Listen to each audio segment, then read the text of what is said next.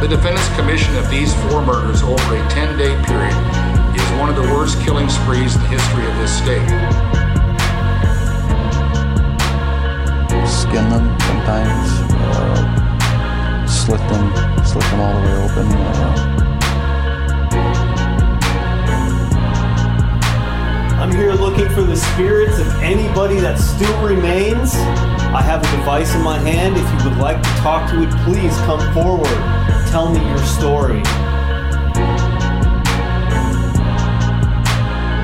Maybe I should have killed four or five hundred people, then I would have felt better. Then when I felt like I really offered society something.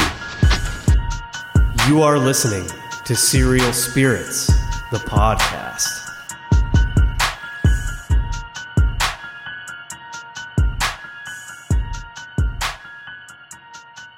Hey, welcome guys to another serial snippet. It's me, Brendan Shea, and guess what? For the first time doing a serial snippet, I'm in the same rooms with the one and only.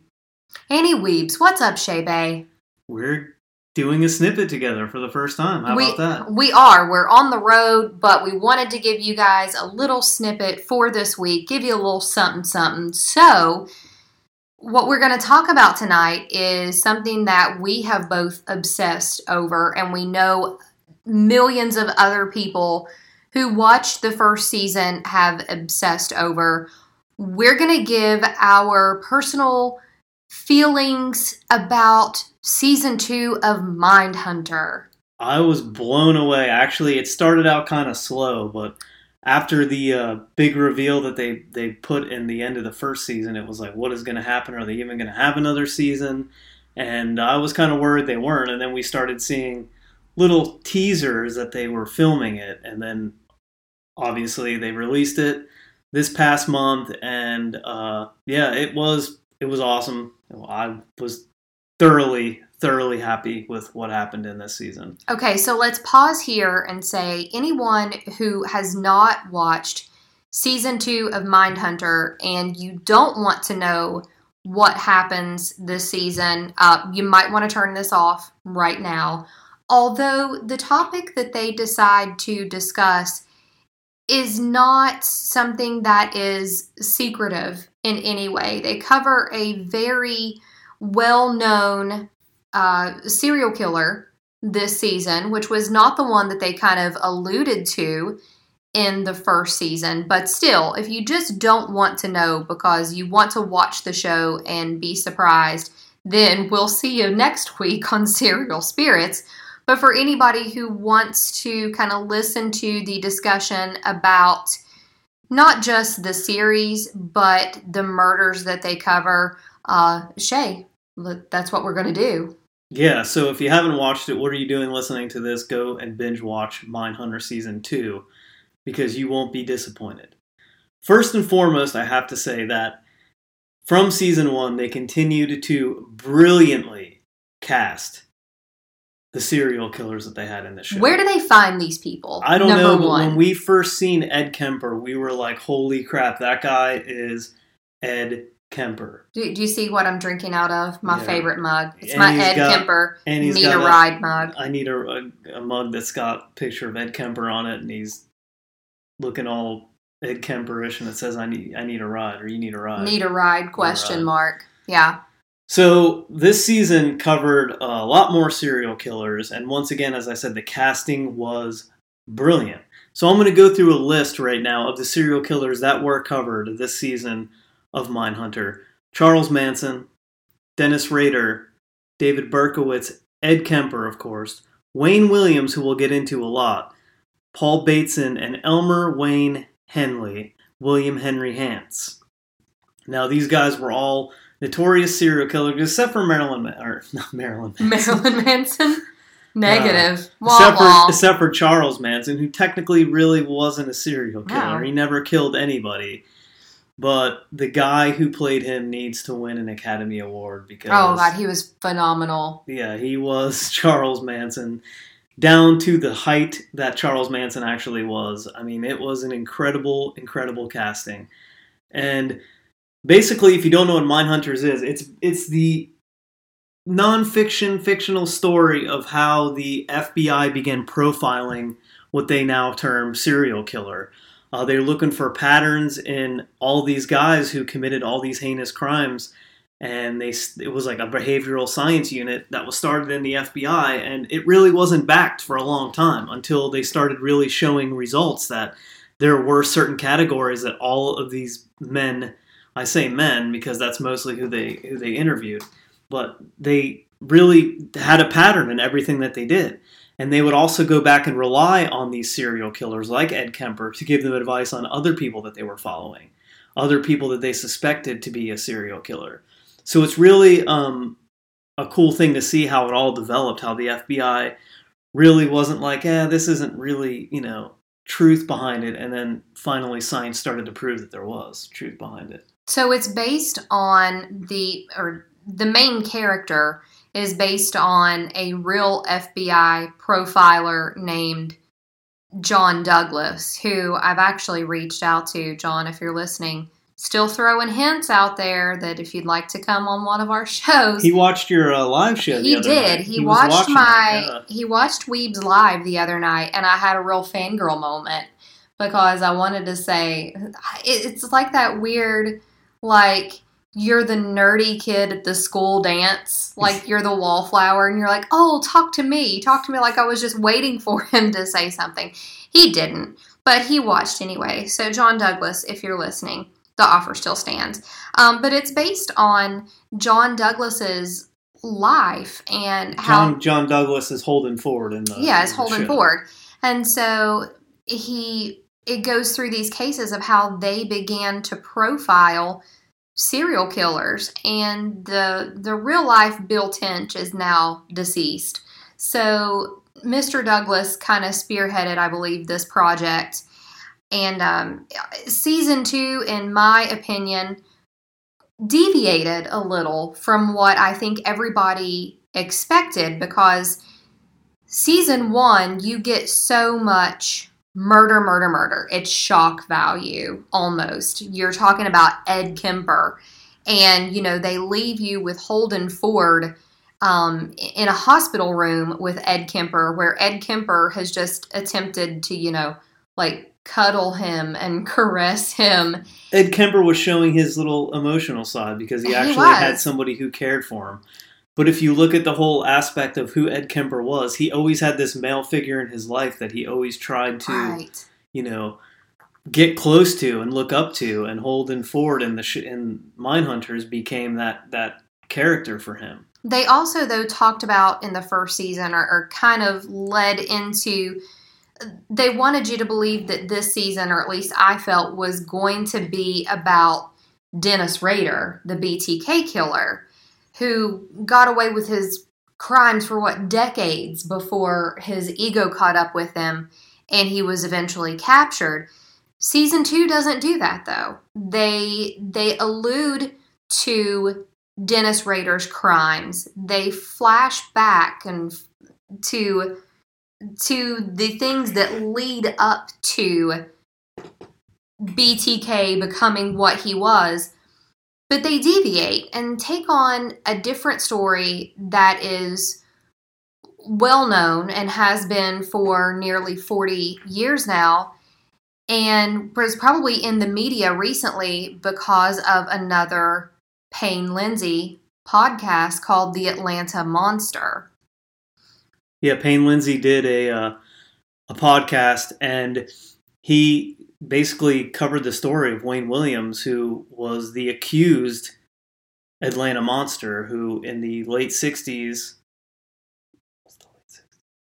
No, it was the late. It was late 1970s to early 1980s. Over the course of like two or three years, they cover the Atlanta child murders. So during the course of these couple of years, 29 people disappeared children, teenagers, mostly male, all African American. And so season two of Mindhunter goes into not just the murders, but the political aspect of what was going on in Atlanta at that time that led to the outcome that, as of today, still stands for the Atlanta child murders. Yeah, Wayne Williams was convicted of two murders of, of two young men. Not he wasn't convicted of any of the murders of the children, but he was the FBI's main suspect due to what you see in the show, Holden Ford's um, profile that he set up, and he he believed that it was a black man, a young black man, and you know he detailed it to a T, and this guy fit his profile perfectly. And they allude to some of the things, you know, if you look into the case, it's TV, not everything is is factual, but they alluded to a few things that Wayne Williams did suspiciously, cleaned out his car after he was pulled over, changed the carpet in the house. The carpet in the house was changed when they came to get forensics from the house and just weird things like that that this guy did. And he was convicted on two other murders that he was linked to, but it wasn't any of the children. And you see, as Andy said, it's a political thing because it was, uh, you know, basically uh, Atlanta at the time was divided. It was it's a southern state, and it was you know black versus white, and it was a sad time in our you know in our history, and uh, people didn't want to believe that it was a young black man committing these crimes because all the, the victims were black. Well, and what you've also got to look at is the fact that Atlanta had just elected their first African American mayor, Yeah, who was really trying to bring more business into Atlanta. They were building onto the airport um, to make it this huge national, international hub. And so this season goes into Holden Ford eventually meeting up with the mothers of some of these children who are murdered and missing.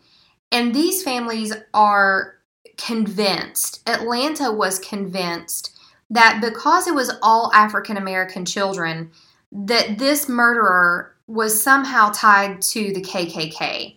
and they did. They dug deep in that, and they they did a lot of sting operations trying to find, you know, who this person could be in the KKK, the ties that they had in the KKK, and you see on TV that they tried, but who really knows? We weren't there. We don't know. How much did they really try, because like I said, the South is a lot different than than the North as far as you know how they view races, and you know we won't get into that whole thing, but it's just eh, you you really find it hard to believe that they dug so deep into this. And as Andy said it gets political and you see that the first person that they can get their hands on and just throw the book at they do they don't charge him with any of the other murders. They just say yeah he's the guy who did it. He's convicted. He's still in prison to this day.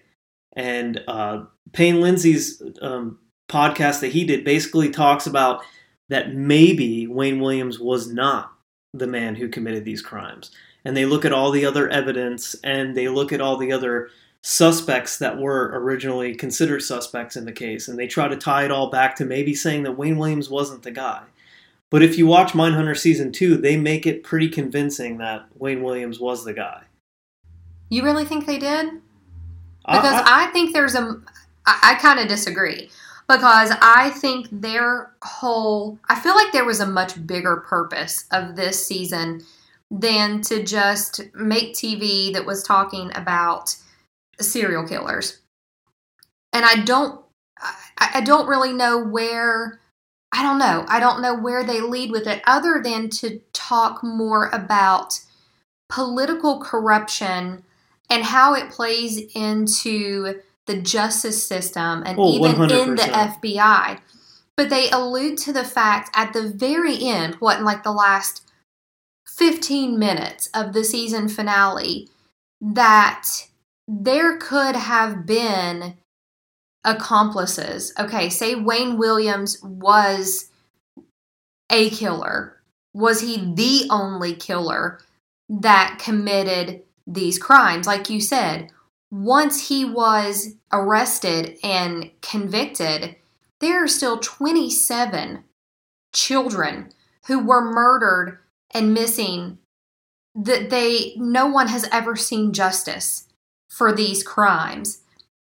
And so at the very end it kind of goes into this and I think you you realize that Holden Ford's character in that moment realizes that there is a much bigger picture. And here they are, you know, these white FBI agents who have been brought into a town that they know nothing about, that is racially divided, and the races, in a way, are pointing fingers at each other.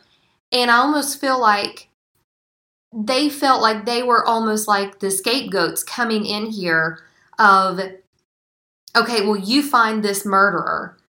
Okay well we found him. He was the the african american man that we said he was going to be. Okay well now he's arrested for two of these murders but 27 are still technically unsolved and it's almost like to me at that very last minute in that last episode, you see Holden Ford have this realization of maybe these mothers were right. Maybe the No, townspeople. the mothers were right. Yeah, of And Atlanta. even, and even when the, the, the lady who was the uh, clerk at the hotel, right. She comes up there and says, well, they just pinned it on the first guy they could get because it's a political blow. And you're right. It, it makes sense. And I think, you know, stepping back and seeing him, his character, he does realize that, you know, this is bigger than the FBI.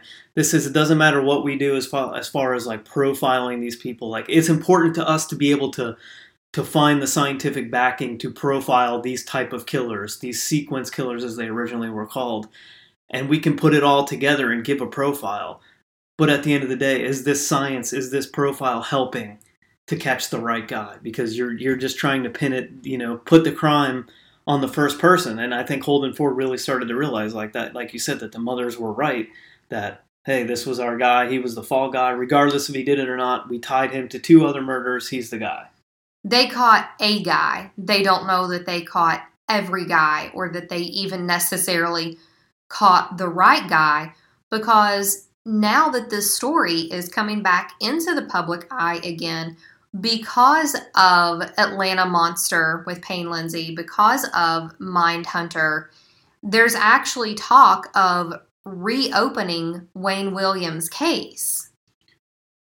Yeah, they they released an article I think a week after Mindhunter was released, saying that there's talks to reopen um, the Atlanta Monsters case, which would be you know amazing if they could and if they found new evidence because obviously you know technology has advanced and forensics has advanced and all the science behind that. I mean, it's so advanced now, and maybe that's another reason why that shows like this are important. And they put that political aspect in it because they're like we see injustice was done. We're going to write this to show the injustice that was done and we're going to try to get this case back in the spotlight. And that's exactly what it seemed to have done So, Mindhunter was released on August 16th.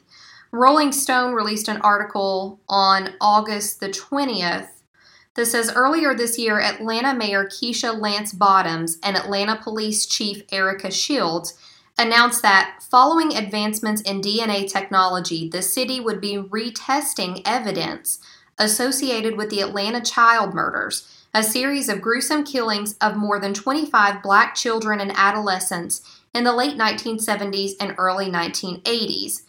During the press conference, Shields said there were boxes of evidence associated with the case, some of which had never been tested, and that the department believed it had a responsibility to the families of the victims to reopen the case. She said, quote, "We hope to let them know that we have done all that we can do to make sure their memories are not forgotten and in the truest sense of the word to let the world know that black lives do matter."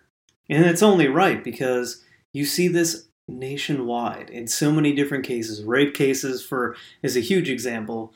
There was a big documentary that was released about rape cases. So many rape kits are never tested. They're just put on a shelf whether it's because of funding whether it's because they're forgotten they don't have enough people to test it they don't have enough money to test it it still it gets put on the back burner. And that just you know shows the injustice of the justice system because it doesn't always work the way that we think it is. It all looks good on paper and you hope to god that you're never in a situation like that. For example they arrested a guy well they didn't arrest him they detained him in season 2 of mindhunter because he was off on the side of the road and he left a bunch of playboy magazines that Right. he was jerking off to and they tied his DNA to that somehow, and because of cigarette butts, I think. Right.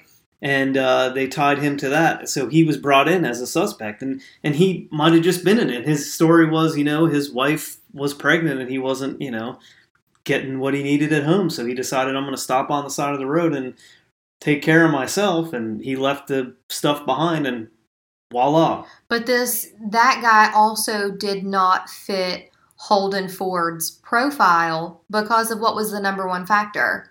Yeah, he was supposed to be a, a black man. He was white. So they kind of said, you know, okay, yeah, there's no evidence here, but also this guy doesn't fit because one of John Douglas's characteristics of a serial killer was that they rarely cross racial lines.